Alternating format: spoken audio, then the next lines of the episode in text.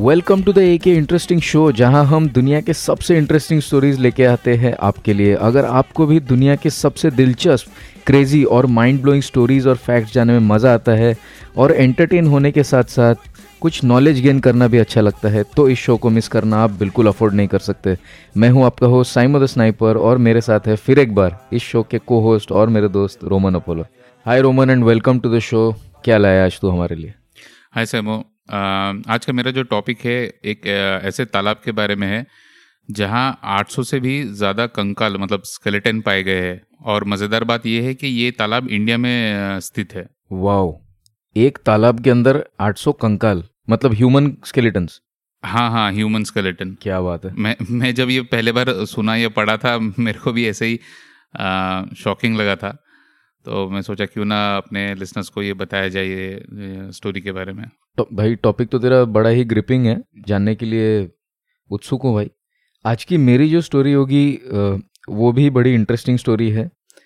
दुनिया के सबसे गहरे बोर होल के बारे में है। मतलब ह्यूमंस ने अर्थ के क्रस्ट को एक्सप्लोर करने के लिए काफ़ी सारे अटेम्प्ट्स लिए थे और उसमें से एक बोर होल जिसका नाम है Kola super deep bore hole इसके बारे में मैं बताने वाला हूँ और इससे रिलेटेड एक बहुत ही थ्रिलिंग सा इनकाउंटर भी है जो कि थोड़ा सा सुपर नेचुरल के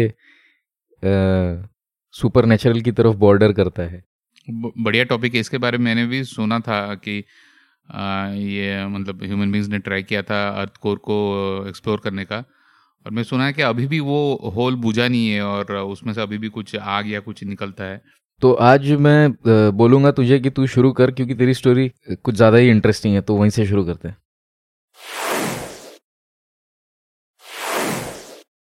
तो जैसे कि मैं बताया कि ये टॉपिक एक ऐसे तालाब के बारे में है जहाँ 800 से भी ज़्यादा कंकाल पाए गए हैं। और ये तालाब का नाम रूपकुंड है। तूने सुना है कि ये रूपकुंड के बारे में पहले? थोड़ा बहुत मुझे सुना हुआ लग रहा है मतलब रूपकुंड नाम तो नहीं पता मुझे लेकिन ऐसा एक तालाब के बारे में कभी ऐसा सुना था ऐसा लग रहा है। बट नहीं ऐसे कोई ज़्यादा जानकारी नहीं है मुझे इसके बारे में। ये तालाब का नाम जैसे बताया रूपकुंड है और इसे मिस्ट्री लेक या स्केलेटन लेक भी कहते हैं। और आ, ये लेक एक ग्लेशियर लेक है और उत्तराखंड में स्थित है चमोली डिस्ट्रिक्ट में। अच्छा। और आ, ये लेक एक्चुअली हिमालय में है और काफ़ी हाई एल्टीट्यूड में है। करीब सोलह हज़ार फीट के आसपास होगा उसका एल्टीट्यूड सोलह सोलह हज़ार फीट काफ़ी ज़्यादा होता है। मुझे याद है, मैं एक बार ट्रेकिंग को गया था केदारकांता। तो उधर का twelve thousand five hundred feet था और वही मेरे लिए बहुत ज़्यादा लग रहा था। तो सोलह हज़ार तो कितना मतलब काफ़ी हाई एल्टीट्यूड होगा। हम्म हम्म। राइट ले, लेकिन ये जो लेक है ये ज़्यादा मतलब बड़ा नहीं है इसका डाया चालीस मीटर डायामीटर होगा इसका। और गहरा भी मैं जो सुना है कि मैक्सिमम तीन मीटर है। अच्छा। मतलब उतना बड़ा उतना बड़ा तालाब नहीं है ये। और ये पहाड़ों से पूरा घिरा हुआ है। और मोस्टली ये सर्दियों में पूरा फ्रीज रहता है। और कहते हैं कि ये पूरे सालों में सिर्फ़ एक महीना है कि जिसमें वो उसका पानी नॉन फ्रीज रहता है और हम लोग पानी के नीचे देख सकते हैं क्या है। मतलब अगर इस तालाब के पास हम लोग जाए तो हमें ऐसा दिखेगा कि चारों तरफ़ से पहाड़ों से घिरा हुआ है और बीच में एक जगह है जहाँ पर ये तालाब है। और इनफैक्ट ये ऑलरेडी सोलह हज़ार के एल्टीट्यूड के ऊपर है तो ओके मैं इमेजिन कर पा रहा हूँ। अगर तू इसका मतलब गूगल में भी अगर इसके बारे में आ, आ, सर्च करेगा ना तो सबसे पहले ऐसे ही तस्वीर आएगी कि सब कुछ बर्फ़ से ढका हुआ है और चारों तरफ़ पहाड़ है और बीच में ये एक छोटा सा तालाब है हम्म।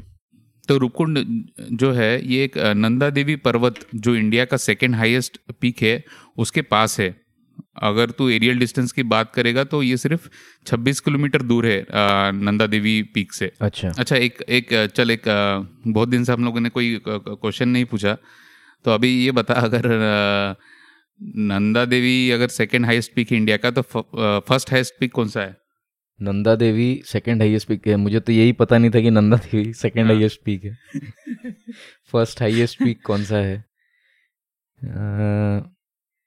Everest Everest Everest India India में नहीं है। वही वही एवरेस्ट तो नहीं है डेफिनेटली और कुछ एक माउंट केटू वगैरह का सुना था मुझे पता नहीं वो है क्या तो वो भी नहीं है। तो फिर वो इंडिया में नहीं है। अच्छा इंडिया में नहीं है ओके हम्म, तू बताएगा तो मुझे डेफिनेटली याद आ जाएगा लेकिन मुझे पता नहीं है कि क्या है चल बहुत ही सिंपल सा बोलता हूँ वेस्ट बंगाल से वेस्ट बंगाल में है ये वेस्ट बंगाल से ये पिक दिख, दिखता है। वेस्ट बंगाल से पीक दिखता है। अच्छा चल बता ही देता हूँ। ये कांचनजंगा है जो कि इंडिया का हाईएस्ट पीक है। ओके और ये दार्जिलिंग से दिखता है। अच्छा। चल, अभी वापस चलते अपने इसमें। तो रूपकुंड अभी मतलब जैसे मैं बताया रहा था कि उत्तराखंड में काफ़ी ट्रैकिंग होता है तो अभी रूपकुंड बहुत ही पॉपुलर ट्रैकिंग डेस्टिनेशन बन चुका है। इवन मैंने जब अपना पहला ट्रैक किया था तो मेरे भी लिस्ट में ये आया था कि मेरे को भी इधर जाना है, बट वो हो ना पाया। बट काफ़ी लोग जाते हैं इधर ट्रैकिंग के लिए, और स्पेशली जब ये बात सामने आई कि इधर इतना वो स्केलेटन्स मिले तो लोगों की उत्सुक उत्सुकता भी बहुत बढ़ गई है इस बारे में और काफ़ी लोग जाते हैं इधर। तो नॉर्मली ट्रैकिंग के लिए पाँच से सात दिनों का रहता है और ट्रैकिंग की शुरुआत लोहागंज लोहा जंग से होती है जो कि तीन सौ किलोमीटर दूर होगा देहरादून से। ओके। तो ये स्टोरी शुरू होती है 1942 में जब एक नंदा देवी नेशनल पार्क के forest ranger H K Madhwal patrolling कर रहे थे और इन्हें एक तालाब में बहुत सारे स्केलेटन्स दिखे। कहती है कि ये स्केलेटन पूरे साल में सिर्फ़ एक महीने में दिखता है जब बर्फ़ पिघलती है। ओके। okay. तो जब ये खबर बाहर आई तो ब्रिटिशर को पहले लगा कि ये बोन्स जापानीज सोल्जर्स के हैं जो कि इन्वेट करने का इन्वेट करने का कोशिश कर रहे हैं world war world war two के दौरान। ओके। तो बट जब ब्रिटिशर ने छानबीन की तो उन्हें पता चला कि ये जो स्केलेटन है वो काफ़ी पुराने हैं। हम्म। तो उनका डाउट फिर इनके ऊपर से हट गया जापानीज इन्वेडर्स के ऊपर से। ओके। अब ये जब घटना सामने आई क्या बहुत सारे स्केलेटन्स मिले बोलते करीब 800 लोगों के स्केलेटन्स वो तालाब में एक छोटे से तालाब में तो बहुत सारी थेरीज सामने आने लगी। कि क्या हो सकता है क्या हुआ होगा। हम्म। जिसमें से सबसे पहली जो स्टोरी आई बाहर वो है कि एक कनौज के राजा राजा जसधवल अपनी प्रेग्नेंट पत्नी रानी बलम्पा और उनके जो सेवक थे प्लस कुछ डांस ट्रूप्स थे साथ में कई लोग तीर्थ यात्रा करने नंदा देवी मंदिर गए थे। और रास्ते में उन्हें भारी बर्फीला तूफ़ान और हेलस्टॉम हेलस्टॉम मिला। हेलस्टॉम मतलब ओले। हम्म। और उसमें ये सारे लोग मारे गए। तो ये वाला जो थेरी है ये सबसे पॉपुलर है उनके लोकल्स में भी। हम्म। और अम, सबसे अगर अगर तू सर्च करेगा या पढ़ेगा इसके बारे में सबसे पहले यही थेरी आती है क्या एक राजा था जो कि वो नंदा देवी पर्वत पे जा रहा था दर्शन करने। बीच में उनको इतना इतना हेवी हेल स्टॉम हुआ था कि ओले पड़े थे कि उसमें सारे मारे गए थे। लेकिन अगर ये राजा का पिलग्रिमेज था और वहाँ पर हेल स्टॉम में फंस के इनकी मृत्यु हुई तो कंकालों के अलावा कुछ और भी तो मिलना चाहिए, जैसे कुछ मे बी कुछ ना कुछ तो कैरी करते ही होंगे जो 800 सालों में भी डिग्रेड नहीं होगी। फॉर एग्जांपल कुछ पॉटरी होगा उनके पास, कुछ सामान होगा, कुछ ना कुछ तो होगा जो मिलना चाहिए था वो साइड पे। ऐसा कुछ मिला है क्या? नहीं, ऐसा भी कुछ खास कहीं उल्लेख नहीं किया गया कि ऐसा कुछ मिला हुआ है। ऐसा औज़ार वगैरह भी नहीं मिले क्या? कोई तलवार वगैरह मिला या ऐसा भी कोई उल्लेख नहीं किया हुआ है? ये एक तेरा बहुत ही अच्छा क्वेश्चन था। अभी पता नहीं क्या किसी ने इतने सालों में देख के वो कहीं कोई चुरा लिया है या किसी को बताया नहीं था, कुछ भी हो सकता है बट ये सही सही क्वेश्चन था तेरा, लेकिन ऐसा कहीं भी उल्लेख नहीं हुआ कि साथ में ये मिला है या वो मिला है। क्योंकि अगर अगर अगर राजा का पिलग्रिमेज होगा तो ये सब चीज़ें मिलना तो बनता है लेकिन तेरा पॉइंट भी सही है कि अगर वहाँ एक का, ये काफ़ी पॉपुलर प्लेस है जहाँ पर लोग अक्सर जाते हैं तो फिर लेकिन अगर वैसे भी देखेगा तो इसकी जो डिस्कवरी हुई 1940s में कभी हुई थी तूने कह रहा है ना? 1942 में इसकी डिस्कवरी हुई थी। ओके तो अगर ये इतना पॉपुलर स्पॉट था इंडिया का तो नहीं नहीं पॉपुलर स्पॉट नहीं था। ये ये तो रास्ते में आता था। पॉपुलर स्पॉट तो तब बना जब ये इसके बारे में लोगों को पता चला कि यहाँ पे बोन्स मिले हैं और न्यूज़ में आया मीडिया में आया तब जाके ये पॉपुलर स्पॉट बना है। अच्छा मतलब ये रूट नॉर्मल रूट नहीं था बट आज की डेट में लोग वहाँ जाया करते हैं नॉर्मल ऐसा बोल रहे ओके एग्जैक्टली हम्म। अभी भी कोई रास्ता वास्ता नहीं है वो ट्रेकिंग के लिए जाते हैं रास्ता। ट्रेकिंग के रास्ता तो तेरे को पता ही पता ही है कैसे रहते हैं। हम्म। तो एक थियरी ये है कि राजा का पिलग्रिमेज था और वो सारे वहाँ तूफ़ान में फंस गए। बट राजा का पिलग्रिमेज और एक नॉर्मल पिलग्रिमेज के अंदर थोड़ा सा डिफरेंस हो सकता है मेरे ख्याल से मैं ऐसा सोच रहा हूँ कि राजा खुद तो चल के जाता नहीं होगा। तो वो अपने साथ सब लोगों को लेके जाके बहुत सारा सामान वामान ले जाते होंगे। I don't know may be true और may not be true but एक नॉर्मल पिलग्रिमेज हो सकता है ऐसा मुझे लगता है कि किसी राजा का नहीं होते हुए कोई बड़ा सा ऐसा ही लोगों का पिलग्रिमेज हो सकता है जो वहाँ फंस के तूफ़ान में फंस के हो सकता है कि ऐसा हुआ हो। हाँ वो भी हो सकता है। अभी पता नहीं मतलब थेरिस में काफ़ी राजा वाजा के नाम पहले कनेक्ट किए जाते थे ताकि और पॉपुलर हो शायद ये भी एक हो सकता है। लेकिन 800 लोग एक बहुत बड़ा नंबर है हाँ हाँ 800 लोग बहुत बड़ा नंबर है।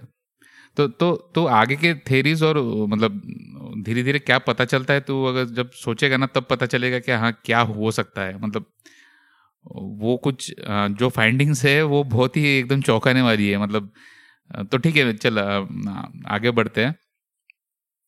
तो एक थेरी तो ये गया कि कोई राजा का पिलग्रिमेज था और वो लोग काफ़ी ये तूफ़ान में फंस के मारे गए थे। और फिर एक थेरी ऐसी भी बनी कि कोई सेना तिब्बत को कब्जा करने गई थी और वहाँ से जब हार के वापस लौट रही थी तो रास्ते भटक के ये लोग इधर मारे गए थे। बट ये थेरी का कोई ऐसा जस्टिफिकेशन नहीं है बट ऐसा एक थेरी है। मेरे मेरे पास एक सॉलिड मेरे पास एक सॉलिड क्वेश्चन है जिससे ये प्रूव हो सकता है। अगर तेरे पास वो इन्फॉर्मेशन अवेलेबल है तो। अगर अगर ये सेना थी तो इसमें बच्चे नहीं होंगे डेफिनेटली और औरतें नहीं होंगी।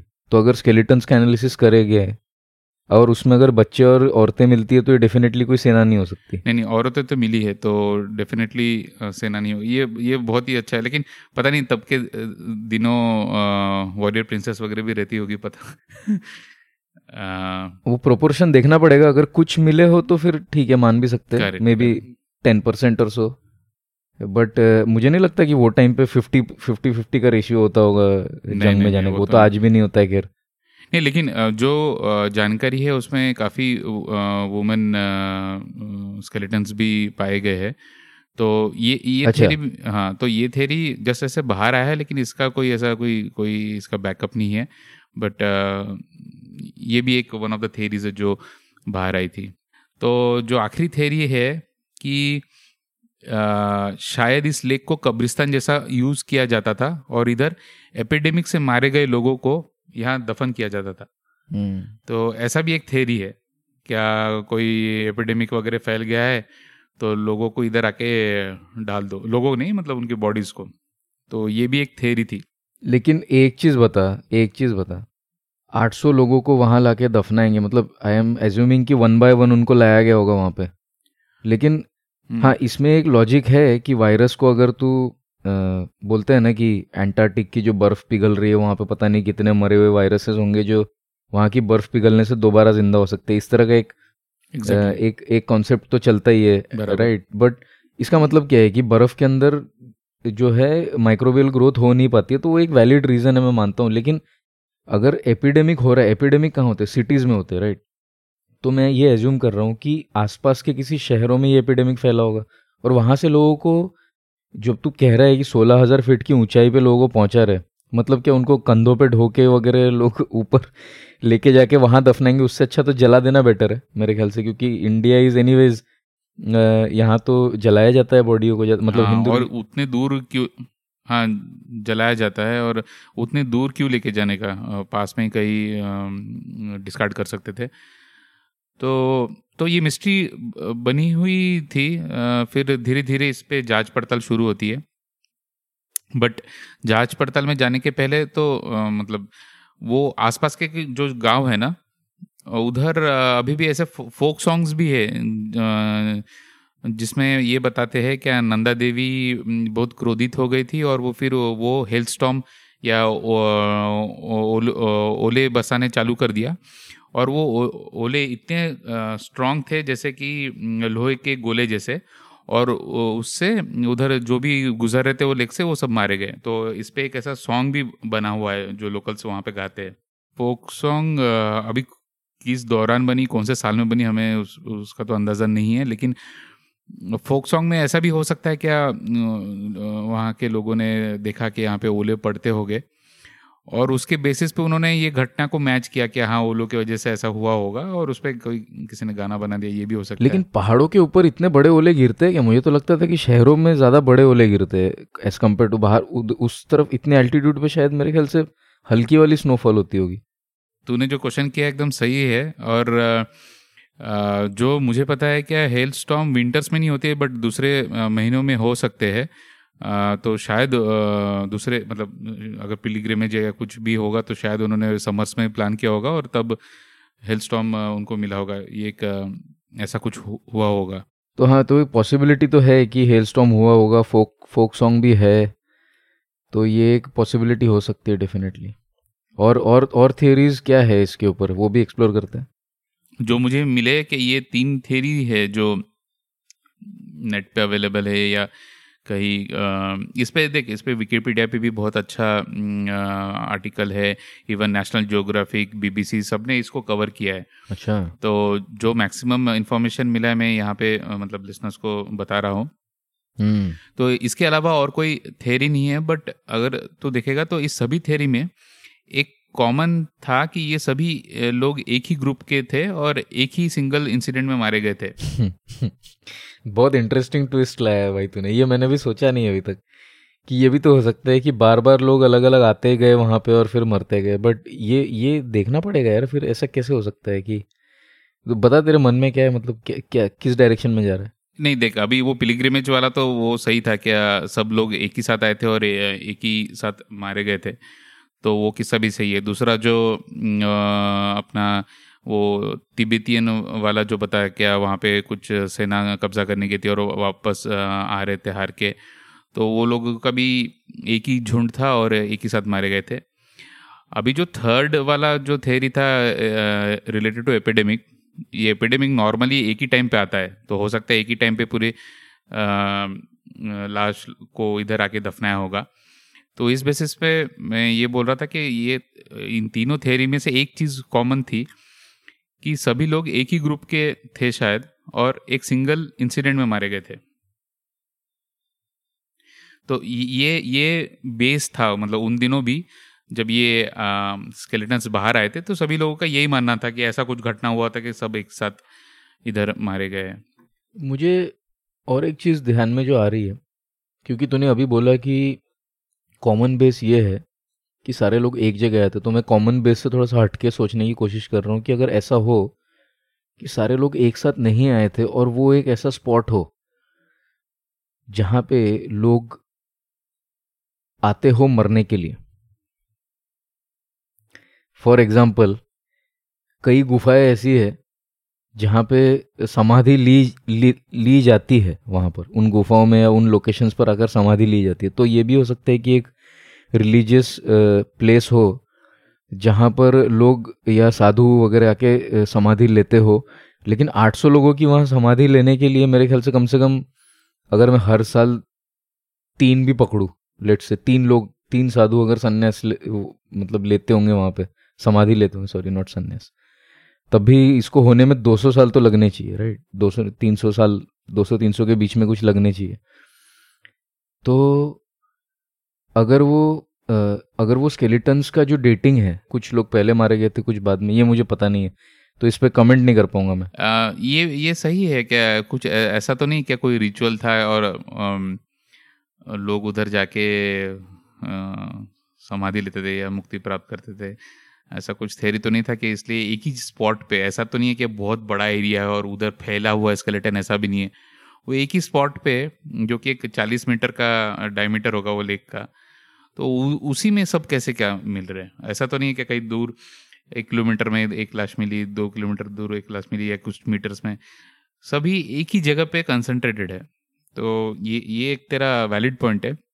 बट यार मतलब सोलह हज़ार फीट इतनी ठंडी में मतलब क्यों जाएगा? यार मैं मैं मैं बता रहा हूँ मैं जब ये मैं, मैं एक ही अनुभव है मेरा ट्रेकिंग का और ये एरिया का।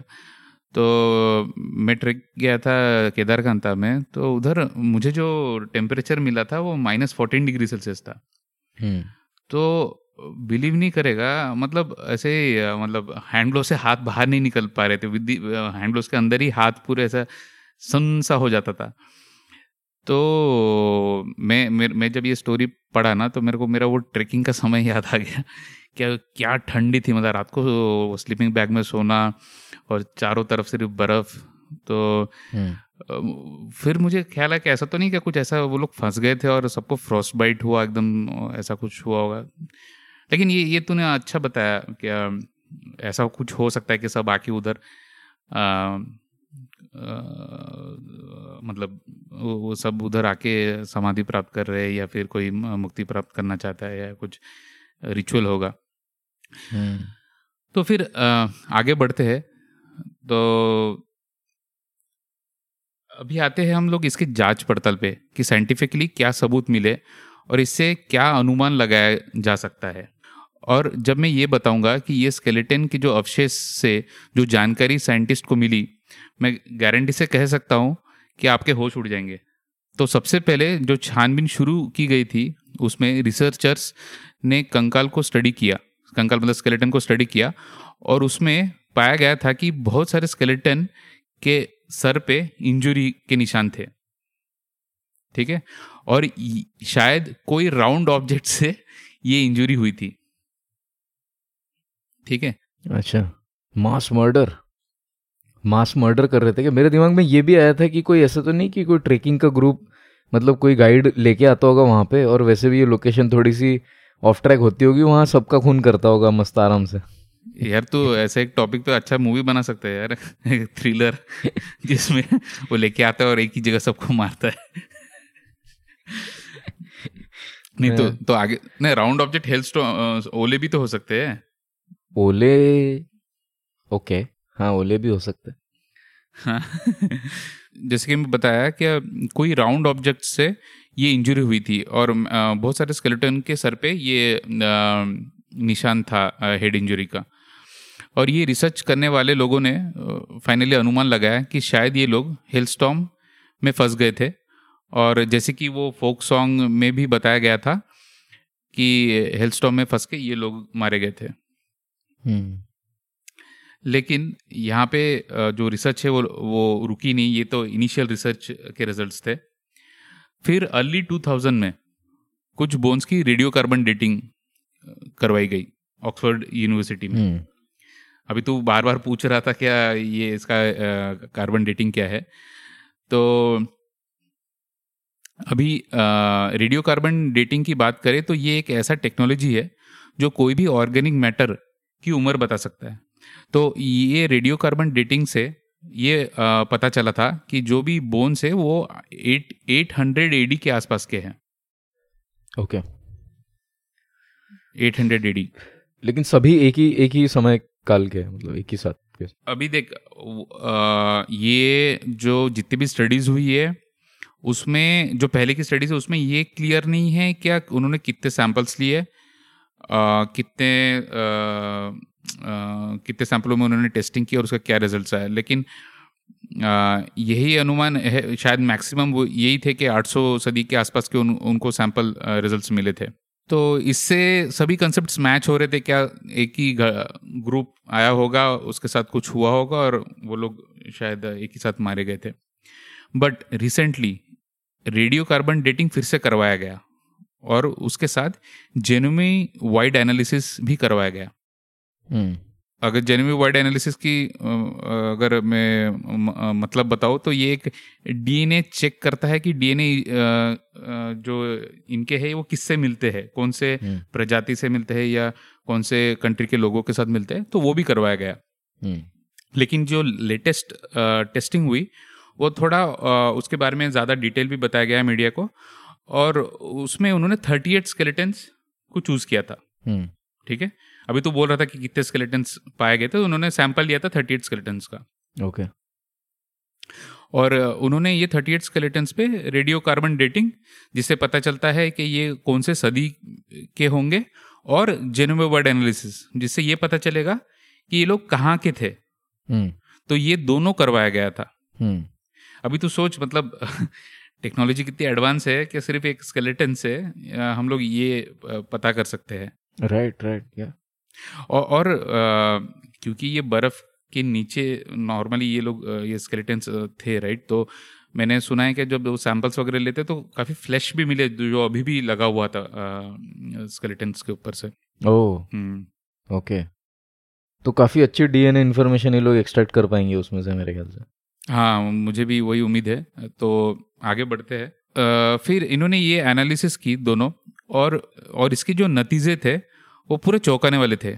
ये एनालिसिस में पाया गया कि जो भी स्केलेटन थे वो डिफरेंट एरा के थे और तीन अलग प्रजाति के थे। हम्म। मतलब वो एक साथ के नहीं थे तीन आ, वो वो अलग अलग एरा के थे। क्या हो सकता है कोई हज़ार सदी का हो या ओह तो पहली थियरी तो गई मतलब काम से कि ये एक पहली क्या तीनों थियरी गई इनफैक्ट मेरा मेरा लेकिन अभी भी वो वैलिड है। मेरा वो जो संन्यास लेने वाला थियरी हो सकता है कि तो, होता होगा ऐसा कुछ आई डोंट नो नहीं सही सही है।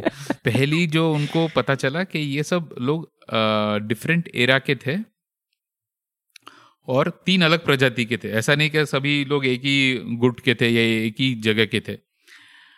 तो 38 में से जो 23 स्केलेटन है या 23 स्केलेटन वो साउथ एशियन एंसेस्ट्री के थे। मतलब मोस्टली इंडियंस बोल सकता है तू। हम्म। और ये जो भी साउथ एशियन एंसेस्ट्री के 23 स्केलेटन्स थे इनकी जो मृत्यु या डेटिंग कार्बन डेटिंग से जो पता चला इनका मृत्यु का समय वो 700 से 1000 एडी के बीच में हुई थी। हम्म। ठीक है? 300 साल के रेंज है। और ना ही एक ही इंसिडेंट में। हम्म। अच्छा। तो तो इसका मतलब है ऐसा नहीं कि कोई जो जो जो तेईस स्केलेटन थे वो भी ऐसा नहीं था कि वो 800 सदी में मरा था। हो सकता है कोई 700 कोई साढ़े सात सौ या कोई हज़ार। तो ये भी क्लियर हुआ कि वो सब एक गुट के नहीं थे। हम्म। 700 से आठ सात सौ से हज़ार एडी के बीच में इनकी मौत हुई थी। और 38 में से एक स्केलेटन की एंसेस्ट्री ईस्ट एशिया से मैच करती है। और उस शख्स का निधन 1800 एडी में हुआ था। ओह। इतना रिसेंट ठीक है? बट चौंकाने वाली बात अभी भी बाकी है। बाकी बचे 14 स्केलेटन्स की एंसेस्ट्री ईस्टर्न मेडिटेरियन रीजन की बताई गई। अच्छा। ईस्टर्न मेडिटेरियन रीजन की बताई गई और स्पेसिफिकली बात करें तो ये ग्रीस या उसके एक आइलैंड क्रेट की एंसेस्ट्री बताया गया। क्या जो चौदह स्केलेटन है वो ग्रीक ग्रीक या ग्रीस का के थे वो लोग। और ये चौदह स्केलेटन सभी एक साथ मारे गए थे। उनकी डेटिंग एक एक ही एरा भाई मुझे तो अब लग रहा है कि ये समाधि वाला ही सिनारियो है कि ऐसा कुछ होता होगा कि वो लेक में आ जाओ वहाँ पे समाधि ले लो और उससे कुछ मोक्ष वोक्ष प्राप्त हो जाएगा। ऐसा ही कुछ लग रहा है मुझे। मेरे दिमाग में और कुछ नहीं आ रहा है मतलब क्या है क्या एक्चुअल बता यार क्या है मतलब? अबे रुक रुक रुक। सुन सुन, अभी अभी हम लोगों ने बहुत कुछ बोला। तो मैं इसको एक बार रिपीट कर देता हूँ और फिर अपन इस पर बात करेंगे कि क्या हुआ होगा या क्या हो सकता है, ठीक है? तो जो लास्ट फाइंडिंग है, उसको मैं एक बार समराइज कर देता हूँ ताकि जो लिसनर्स अगर उनको कुछ मिस हुआ होगा तो वो फिर से एक रिकैप हो जाएगा। तो जो पहले के लोग मारे गए थे, वो 700 से 1000 सदी के बीच में मारे गए थे। और ये साउथ एशियन एंसेस्ट्री या इंडियंस मोस्टली होंगे। और पहले थेरी थी कि ये लोग सब साथ में मारे गए थे, ये ऐसा नहीं था। जो भी सात सौ से हज़ार सदी के बीच में ये साउथ एशियन या इंडियंस मारे गए थे, वो अलग अलग टाइम पे मरे थे। और जो दूसरा लॉट था, वो 1800 एडी में मारे गए थे, एक ही इंसिडेंट में। हाँ तो अभी सवाल ये उठता है कि 800 सदी में सब लोग इधर आके क्यों मरते थे? जो कि तूने भी ये पूछा था। और 1800 सदी में जो ग्रीक के लोग इधर आए और वो क्यों आके और वो क्यों आए थे? और आए भी तो थे तो इसी लेक में मरने के लिए। हम्म। आ, लेकिन यही अभी अनुमान लगाना है कि क्या हो सकता है ये सब सुन के। इस लेख पे अभी भी रिसर्च चालू है और अनसॉल्व प्रश्नों का उत्तर अभी भी लोग ढूंढ रहे हैं। तो साइमो तेरे को क्या लगता है कि क्यों, क्या हुआ होगा? एक तो दो एरा बताया गया है, एक 700 से हज़ार सदी वाला और दूसरा एक एरा बताया गया है 1800 सदी वाला। तो और वो भी 1800 में तो वो बाहर से कोई ग्रीक वीक से आके वो लोग इधर मरे थे।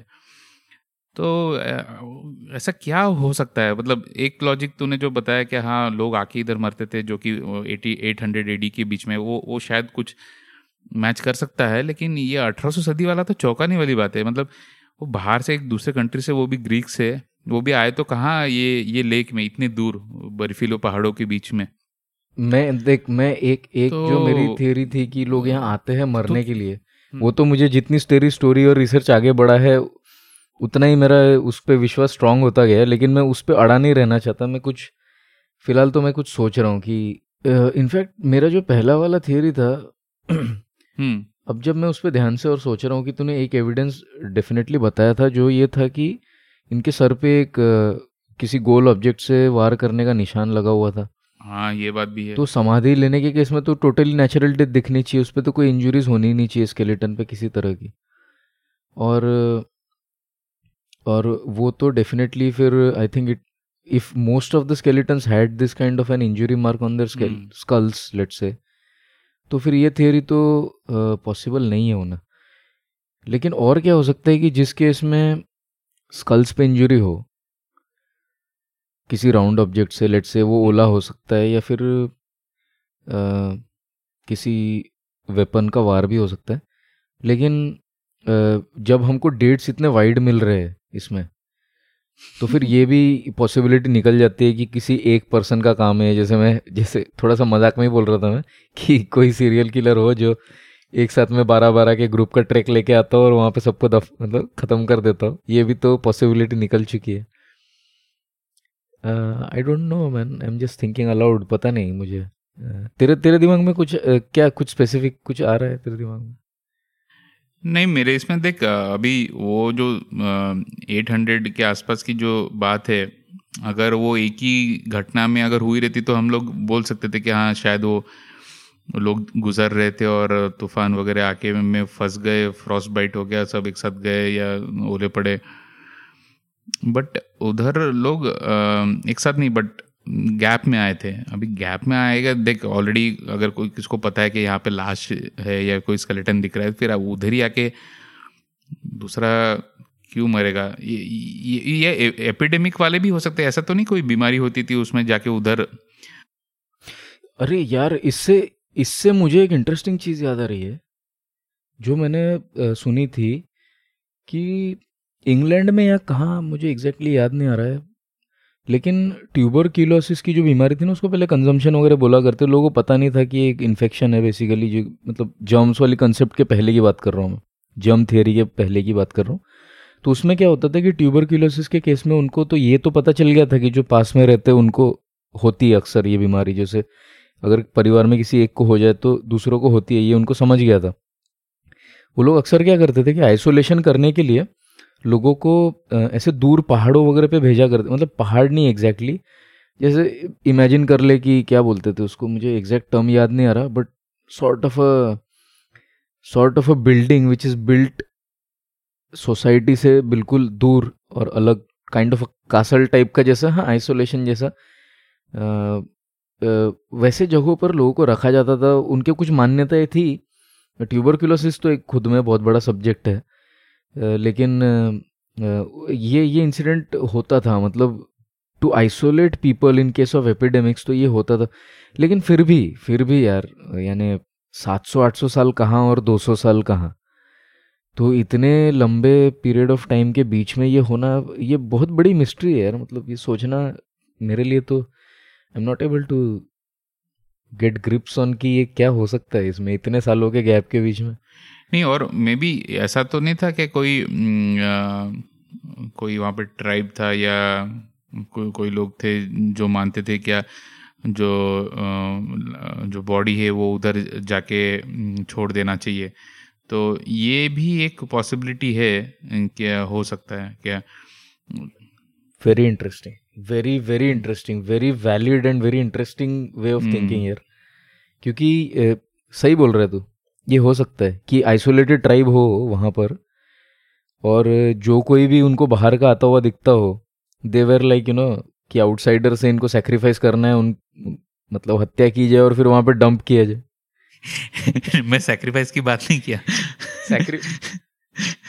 नहीं ये ये सेक्रीफाइस भी हो सकता है लेकिन मैं तो सोच रहा था कि मतलब जब कोई मर जाता होगा उनके ट्राइब में तो वो आके इधर बॉडी छोड़ देते थे एज ए क्या वो स्नो में समा गए करके।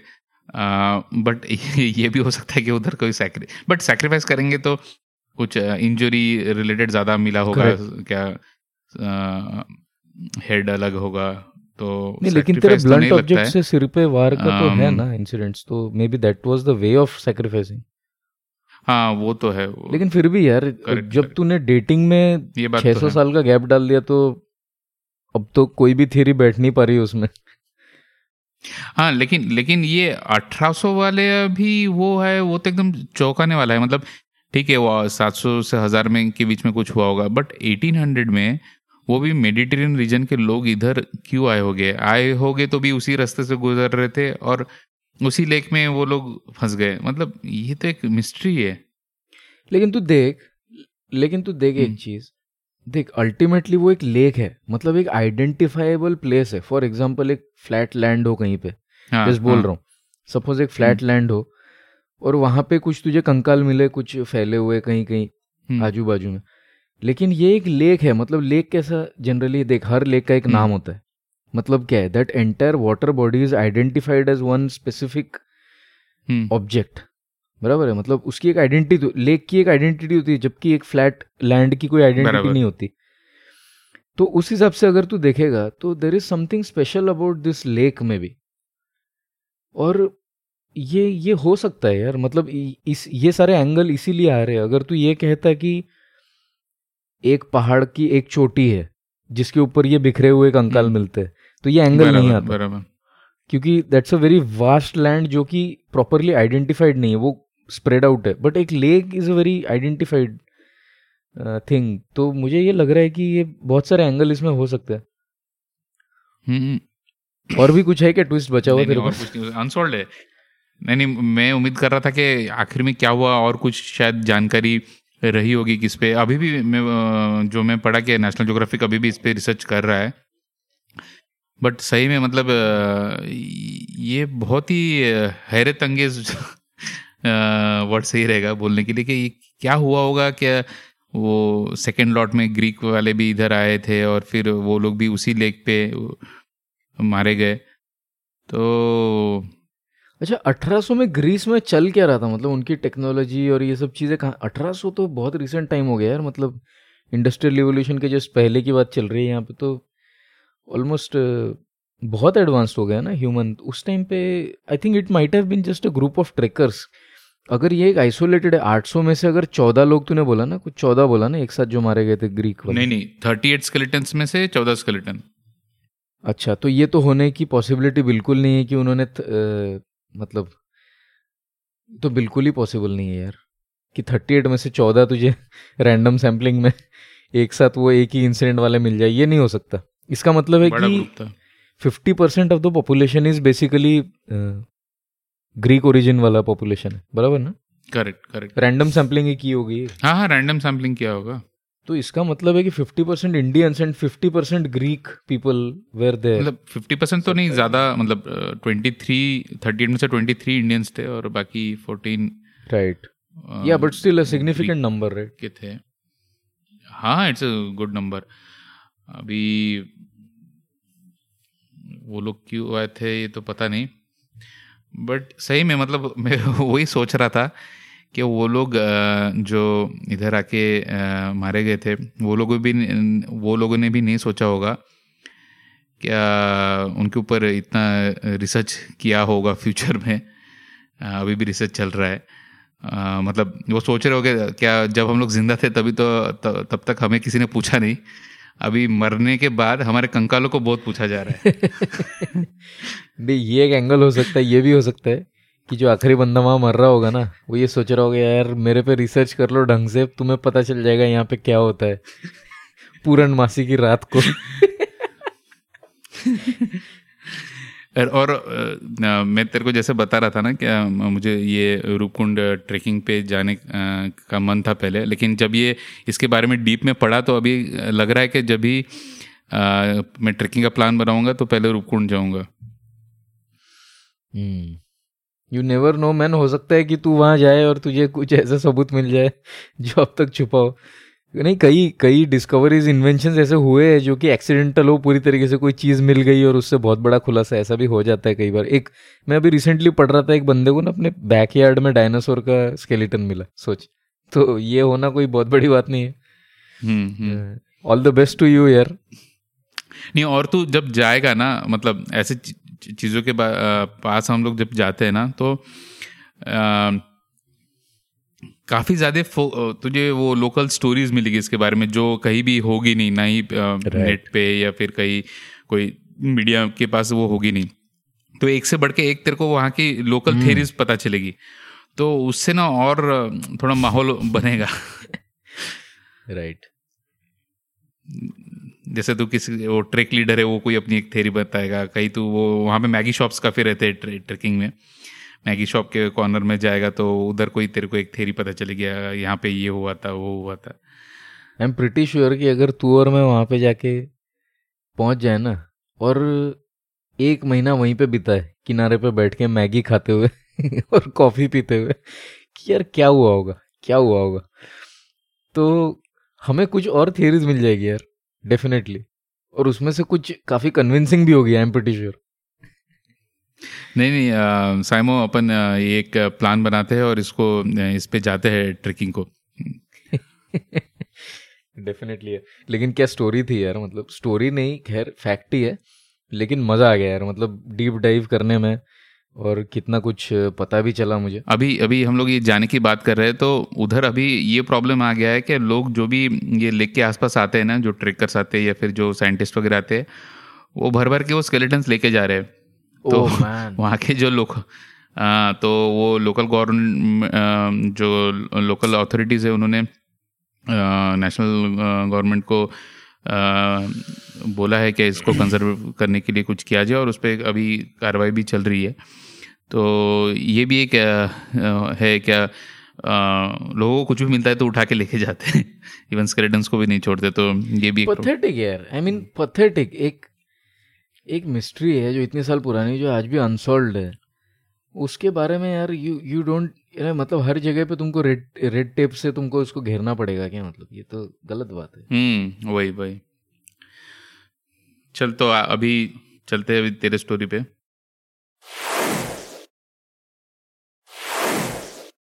तो अगर रोमन मैं तेरे को ये बोलूँ कि इंसान स्पेस में कितना दूर गया है बहुत दूर गया हम्म। ठीक है वॉयजर वन 1977 में लॉन्च हुआ था। और सोलर सिस्टम के पार जा चुका है आज की डेट में। ठीक है that is the you know something which was man made and that is travelled the farthest तो स्पेस में हम लोगों ने बहुत कुछ किया। अभी जेम्स वेब रिसेंटली लॉन्च हुआ है और इमेजेस uh, भेज रहा है ब्लैक होल्स की और डिस्टेंट प्लैनेट्स uh, वगैरह की गैलेक्सीज की। तो स्पेस में हमने बहुत कुछ जाना है। हम्म। There is definitely lot of progress that has been done in terms of you know space exploration लेकिन अगर तू ये सोचेगा कि हम जिस धरती के ऊपर खड़े हैं hmm. और जो हमारे इतने पास है हमारी खुद की अर्थ हमारी धरती हमारी दुनिया उसके अंदर क्या है हम एक्चुअली उसके बारे में बहुत कम जानते हैं। सही बोला।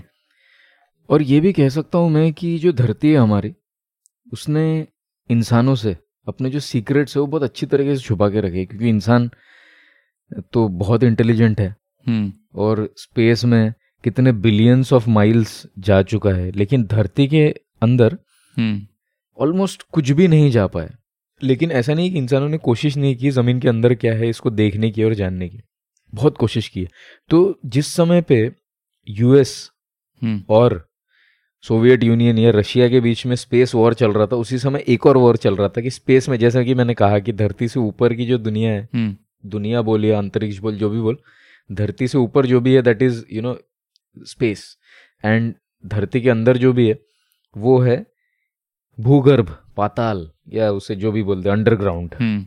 तो जिस समय ये स्पेस वॉर चल रहा था यूएस और रशिया के बीच में कि कौन कितना दूर जा सकता है स्पेस में उसी समय एक और वॉर चल रहा था कि कौन धरती के कितना अंदर जा सकता है और धरती के अंदर के सीक्रेट्स को कितना खोल सकता है। तो जैसे कि हम जानते हैं कि जो पहली लेयर आती है अर्थ के अंदर की हम्म। उसे मेंटल कहा जाता है। और उसके अंदर कई सारे लेयर्स आते हैं। और फाइनली कोर आता है जो कि हम जानते हैं कि मोल्टन होता है। वैसे मैं बोल रहा हूँ कि जानते हैं लेकिन ऐसे जानते नहीं हैं हम लोग। कुछ एजम्पन्स के बेसिस पे ये थियराइज किया जाता है कि कोर जो है वो मोल्टन होगा वो आयरन का होगा उसकी टेम्परेचर ऐसी ऐसी होगी। बट अच्छा। ऑब्वियसली कोई आज तक जा ही नहीं पाया जो कि मेरे स्टोरी में भी एविडेंट है। मैं बताता हूँ क्या है एग्जैक्टली exactly. तो रशिया ने एक बोर होल प्रोजेक्ट शुरू किया था 1970s में। अच्छा। तो ये प्रोजेक्ट का जो उद्देश्य था वो ये था कि ज़मीन के अंदर एक बोर होल करना। बेसिकली मतलब जैसे हम लोग बोरवेल करते हैं या फिर यू नो ड्रिलिंग करते हैं उस तरीके से ड्रिल करना। हम्म। और जितना ज़्यादा हो सकता है जितना डीप हो सकता है उसकी ड्रिलिंग करना और इसका जो पूरा पर्पस था वो यही था कि अर्थ के अंदर क्या है।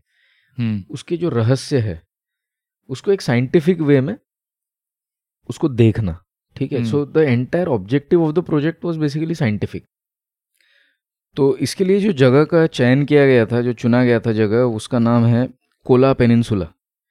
और क्या कोला? कोला के O L A Kola peninsula में अच्छा। जगह आर्कटिक बेसिकली रशिया का जो आर्कटिक वाला पार्ट है उसके वहाँ पर है ये। और मूरा मूरामैंस्क ओब्लास्ट तो ओब्लास्ट यहाँ पे पता नहीं मुझे कई सारे जगहों के आगे ना ओब्लास्ट लगा हुआ दिखता है। तो जैसे हमारे यहाँ शायद नगर होता होगा या गाँव गाँव गाँव जैसे हम बोलते होंगे ना तो रशिया में शायद ओब्लास्ट बोलते होंगे।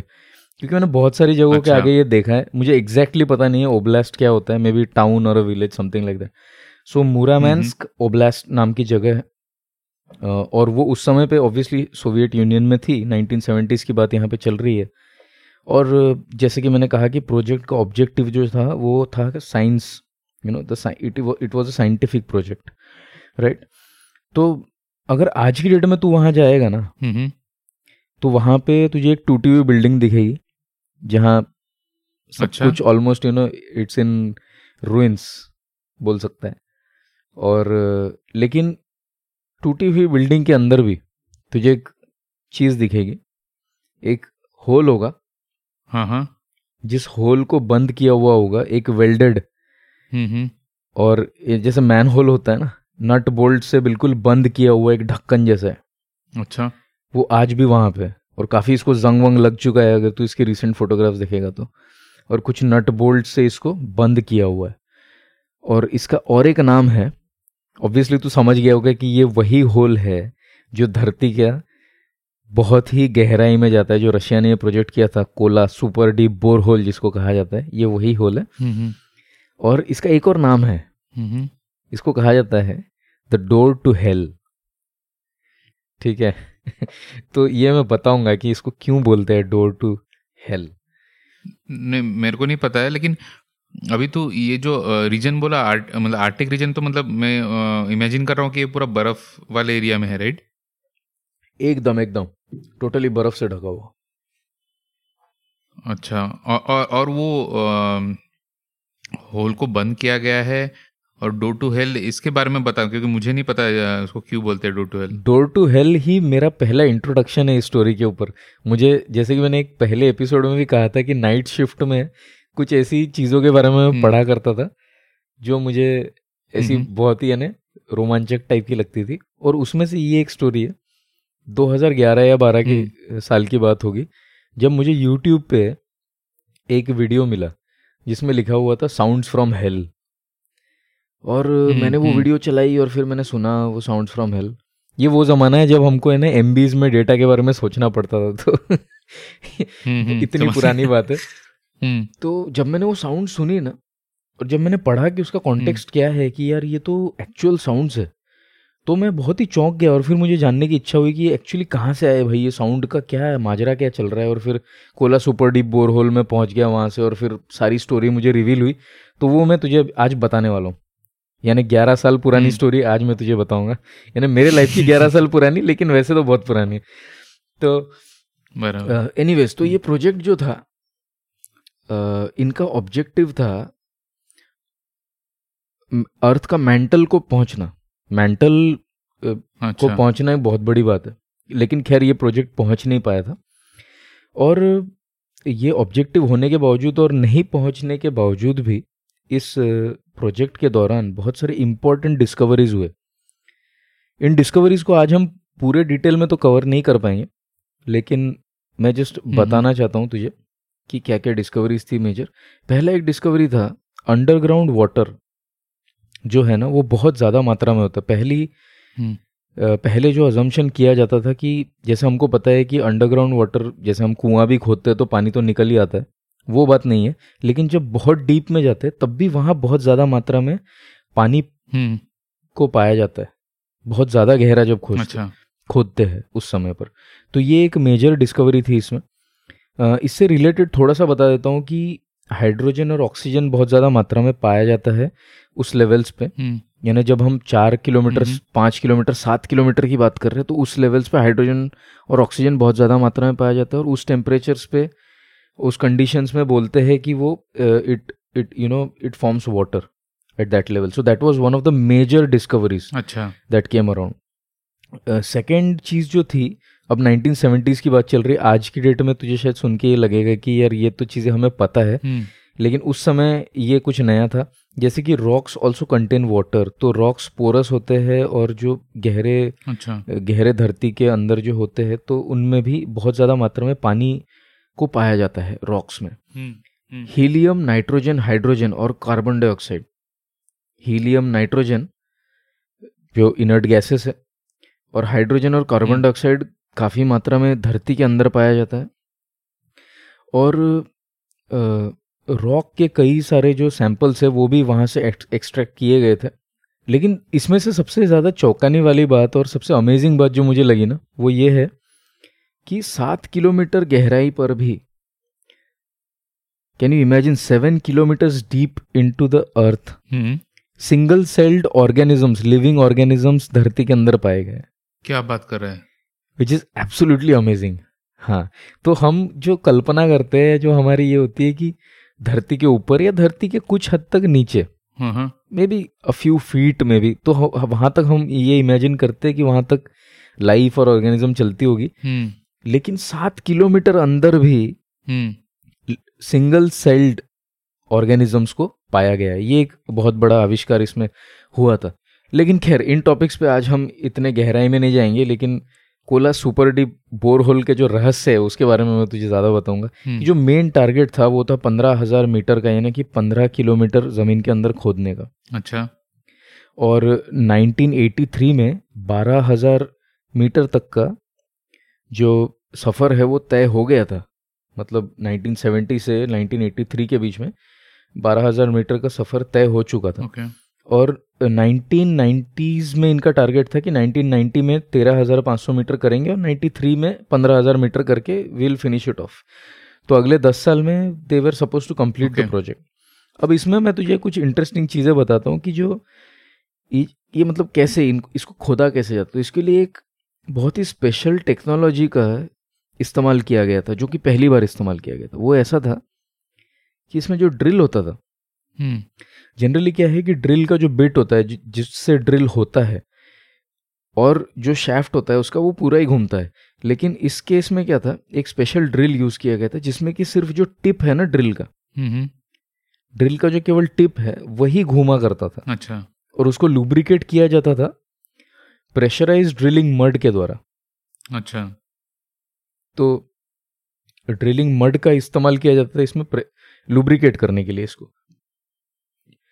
तो ये एक स्पेशल टेक्नोलॉजी थी जिसका इस्तेमाल इसमें किया गया था।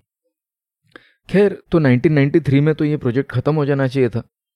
लेकिन अनफॉर्चुनेटली जब ये लोग 12000 मीटर तक पहुँचे ज़मीन के अंदर तब इनको अनएक्सपेक्टेडली हाई टेम्परेचर्स का अनएक्सपेक्टेडली हाई टेम्परेचर्स का सामना करना पड़ा। यानी कि 180 डिग्री सेल्सियस का टेम्परेचर इनको वहाँ पे मिला। अरे बाप रे।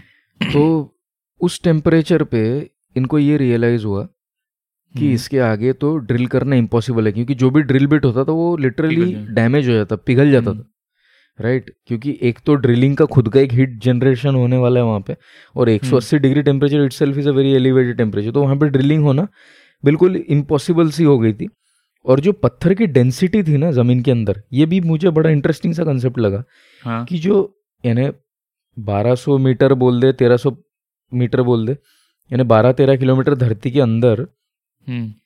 जो पत्थर की डेंसिटी होती है ना वो पत्थर जैसी नहीं होती। वो बड़ी प्लास्टिक की टाइप की होती है। मतलब तू खोद रहा क्या है और फिर वो उसी को रिप्लेस कर दे रहा है इस टाइप का हो रहा है। समझ रहा है? जैसे तू कीचड़ में अब कैसे होगा समझ कीचड़ है और उसमें तू you are trying to you know dig a hole into mud तो क्या होगा कि तू मड हटाएगा और मड अच्छा, उसको अच्छा, रिप्लेस कर देगा। उधर ही करेक्ट ना?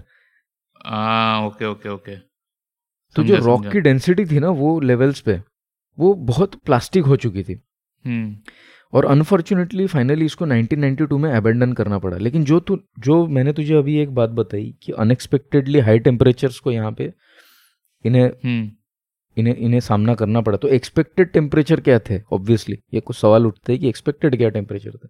अब रशिया और यूएस के साइंटिस्ट कोई ऐसे तो नहीं है कि जो बिल्कुल ही गलत अनुमान लगा दे। बराबर। तो इनके एक्सपेक्टेड टेम्परेचर्स थे हंड्रेड डिग्री सेल्सियस अच्छा। और लगभग दुगने टेम्परेचर का इनको वहाँ पे सामना करना पड़ा। मतलब their estimate was grossly wrong right ये ऐसा नहीं है कि थोड़ा बहुत इधर उधर हुआ बहुत ही गलत हुआ इनका एस्टिमेट और एक पॉइंट ऑफ़ टाइम पे हम्म।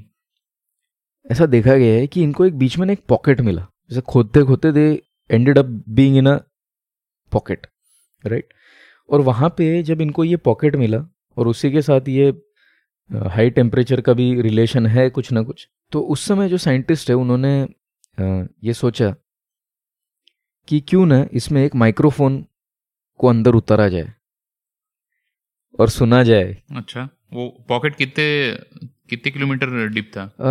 लगभग बारह हज़ार मीटर बोल सकते हैं ना बारह किलोमीटर आसपास। अच्छा। ज़मीन के अंदर बारह किलोमीटर डाला हाँ, था इन्होंने उसके अंदर इन्होंने डाला था वहाँ पे टेम्परेचर्स भी बहुत हाई थे 180 जैसे कि मैंने बताया। तो खैर मतलब होगा 160 से 180 के बीच में कुछ होगा हमें भी। हम्म।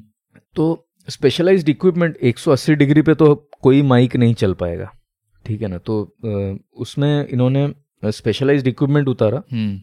और उसके उसका साउंड इन्होंने सुनने की सोची कि भाई इसके अंदर किस तरह के साउंड आते let's capture that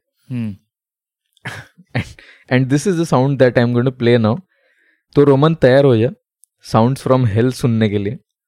और अगर हमारे कुछ दर्शकों को कुछ डर लगे ऐसे साउंड से तो आप मत सुनिए थोड़ा सा म्यूट कर लीजिए इस साउंड को तो मैं अभी ये साउंड प्ले करने वाला हूँ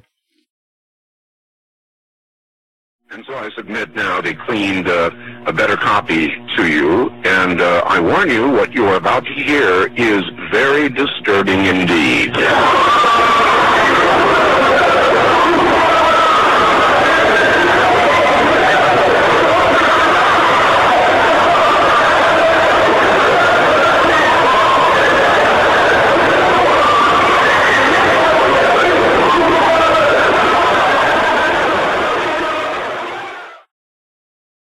अबे ये क्या साउंड है? ऐसा लग रहा है कोई चीख रहा है अंदर। अबे तो इस पे और कुछ छानबीन हुई है क्या? मतलब ये आवाज़ ऐसा क्यों आता है? ऐसा चीखने की लोग जैसे कि तड़प रहे हैं ऐसा।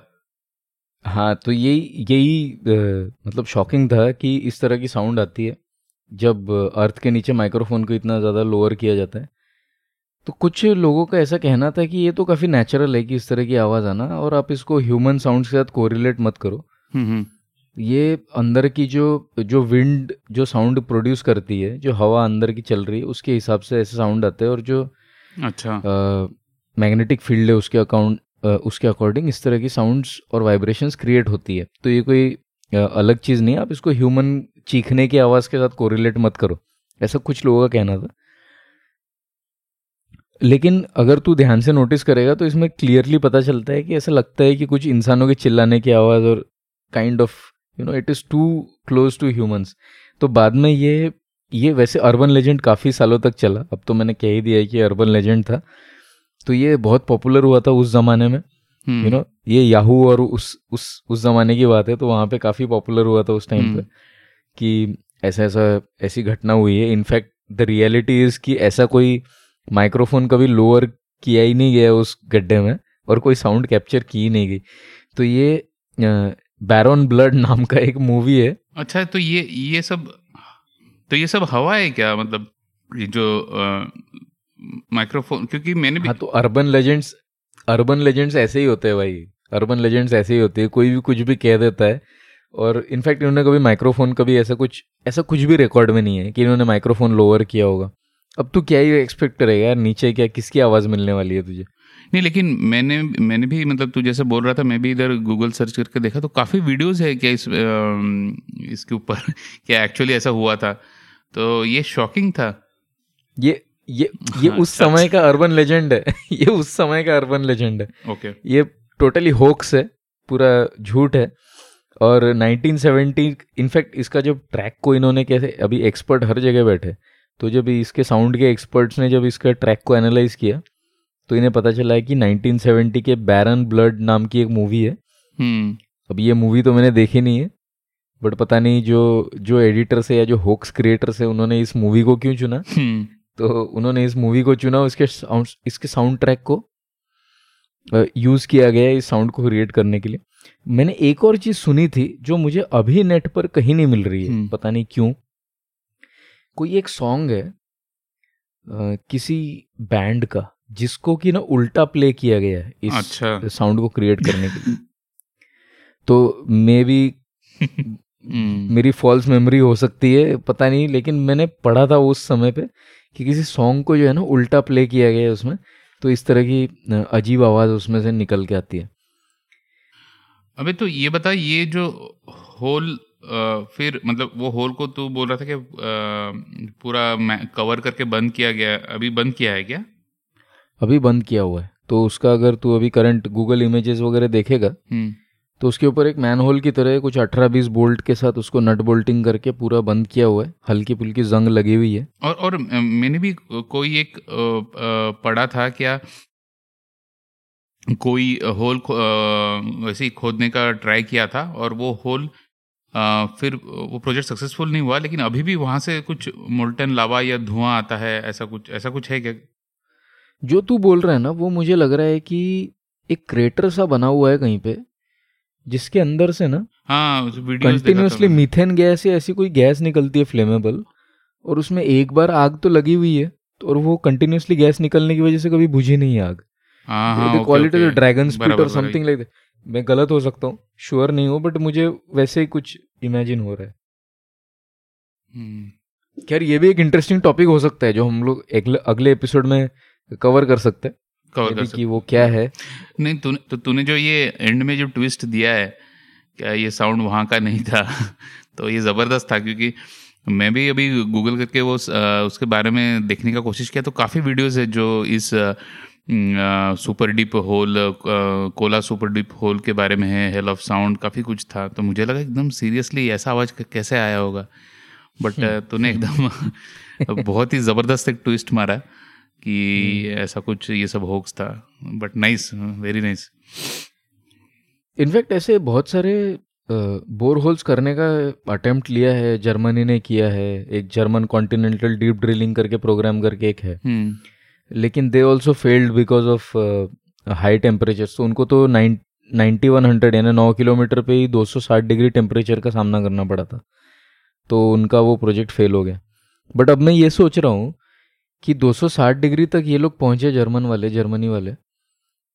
तो 180 पे फिर इनको जर्मनी और रशिया का कुछ कोलेबोरेशन होके इसके आगे ड्रिल करना चाहिए ना इनको। बारह हज़ार और तेरह हज़ार के आगे। हाँ मेरे ख्याल से बहुत फंड वंड लगता होगा और कोई और आजकल मैक्सिमम चीज़ें सो ये सोच के किया जाता है कि रिटर्न में क्या मिलेगा।